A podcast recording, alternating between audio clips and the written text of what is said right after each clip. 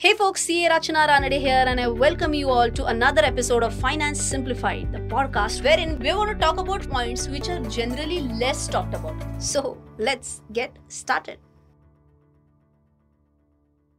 So let's get started with the first point. You know, many people feel that there is one way to get rich in stock market. We have to try and scout for stocks which are like 1 rupee or 2 rupee stocks and then they will turn up to like 20 rupees and 30 rupees and that's where I'll become rich in few days but that does not happen in stock market.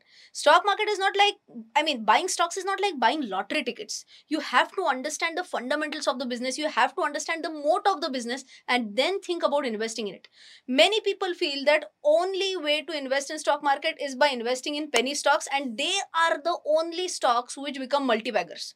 Many people will tell you with conviction that large cap stocks nifty stocks will never ever become multi-baggers. They are already at a very high level now, first and foremost, we have to understand what is the meaning of multi-bagger and then we will understand whether Nifty stocks also become multi-baggers or not.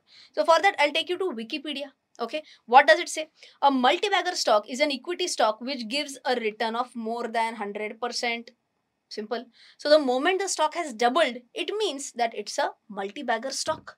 Now, if you were to ask me that are there any Nifty stocks which have doubled in a matter of let's say three years? See why did i say three years? We're at the beginning of 2024 if i were to go like four or five years then we have that corona fall. And if i measure the upside from the lowermost point of corona then it will not be fair enough right? So this is a homework for you. What you can do is check the returns of these three four stocks. Just to give you an example tata motors state bank of india bharti airtel itc favorite of many people hmm? favorite basically. So these three four stocks check the return from 1st january 2021 so 21 22 23 three years return check and they have more than doubled now who says that nifty stocks or large caps never become multi-baggers they do become multi-baggers and in fact these are prove these these stocks have proven themselves they are fundamentally strong they do have certain moat so obviously the risk involved would be definitely lower okay now also one more point is that whenever it is about investing in penny stocks many people get some some kind of tips from their friends tipendras now what will they say घर बेच के ले लो दो रुपए का stock है सौ रुपए हो जाएगा hmm. and you know what happens? Oh FOMO FOMO at its peak. Buy buy buy and then again FOMO let's buy let's buy let's buy that is what happens when you keep on investing in stocks which are hitting back to back upper circuits there are a lot of penny stocks where it does happen exactly like this and typically retail individual investors tend to invest at the highest possible point so please ensure that you don't fall a trap for this FOMO kind of a situation, and you better stay away from penny stocks which are hitting back to back up, back to back upper circuits and back to back lower circuits. So always remember safety first. The next point that you should consider before buying stocks is that never catch a falling knife. Now, what do I mean by that? I'm sure you might have seen certain stocks in last few weeks only which have crashed like anything. If you have been following my channel, you will understand which stock I'm, am I talking about, right? Now many people feel that it has already crash by seventy percent has already crash by eighty percent और कितना नीचे जाएगा? This might be the lowest point and from here ideally it will see some reversal and I am going to take a contra bet is what people feel but always remember that if nothing has change in the company even if the stock has corrected like seventy eighty percent there are great chances that the stock might fall further so before you think about averaging in that stock or before you think about taking a contra bet on that stock, try to see if something has changed in the stock or not try to see whether the problem because of which the stock started to see the downfall whether some sort of solution is in picture for that stock or not. If it was about some problem in the product whether the there is some solution that has been found for that product or not. If there was a problematic management whether these people are now being replaced or not. So all in all what you have to see whether there are certain parameters that have changed because of which a reversal can happen in a stock. So just remember this. I'm repeating this again. Just because a stock is falling don't catch that falling knife, your hands are going to bleed. Now let's go on to the next point wherein we should stay away from stocks which have a questionable management. Now what do I mean by that?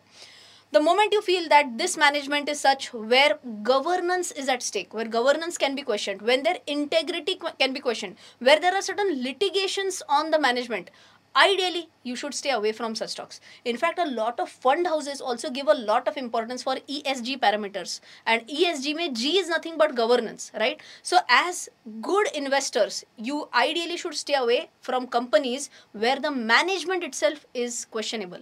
Now you'll be like if, if we are talking about investing in ipos as an example how will we understand whether there are any cases against the management or not against the company against the directors or not? Well there is a separate chunk in the in the rhp basically wherein it is very clearly given what are the litigations against the company what are the litigations against the directors. If there are any litigations by the company also that is separately given. So we should not be bothered about litigations by the company because they are against someone else. But if there are litigations against the company against the management try to see what are the sort of these litigations. And if they are about questioning the governance, ideally stay away from such companies. Moving on to the next point, which is about buying stocks immediately post listing. Now, what do I mean by this? You might be like, Rachana, are you kidding? There are so many cases that if we invest on day one of listing, they actually give mind blowing returns. See, I'm not against the philosophy of investing in stocks on day one of listing. In fact, I myself have invested in certain companies on day one of listing. I'll tell you what happens. The stock on day one already has doubled, let us say okay after that also it is growing let's say on an average 3% 4% sometimes it's let's say hitting back to back upper circuits of 5% 10% whatnot. And then again the buzz gets created in that stock. Retail individual investors majority of them will be late in entering the party. And then what happens is that at that point in time the valuations of that particular stock are so crazy they're way above the industry average and that is where retail individual investors enter if this be so the moment the market mood changes if market starts turning bearish these are the stocks which ones which are absolutely high in PE as compared to the industry PE, stocks which are high in valuations, they are the ones which take the beating first. Okay, so whenever you are buying post listing, just be aware, just check whether the valuations are not sky high and then only invest. Thank you for joining us on this episode of Finance Simplified. I hope you enjoyed listening to this podcast and also found some value in it. If you did, don't forget to share it with your friends and relatives. Till then, take care. Jai Hind.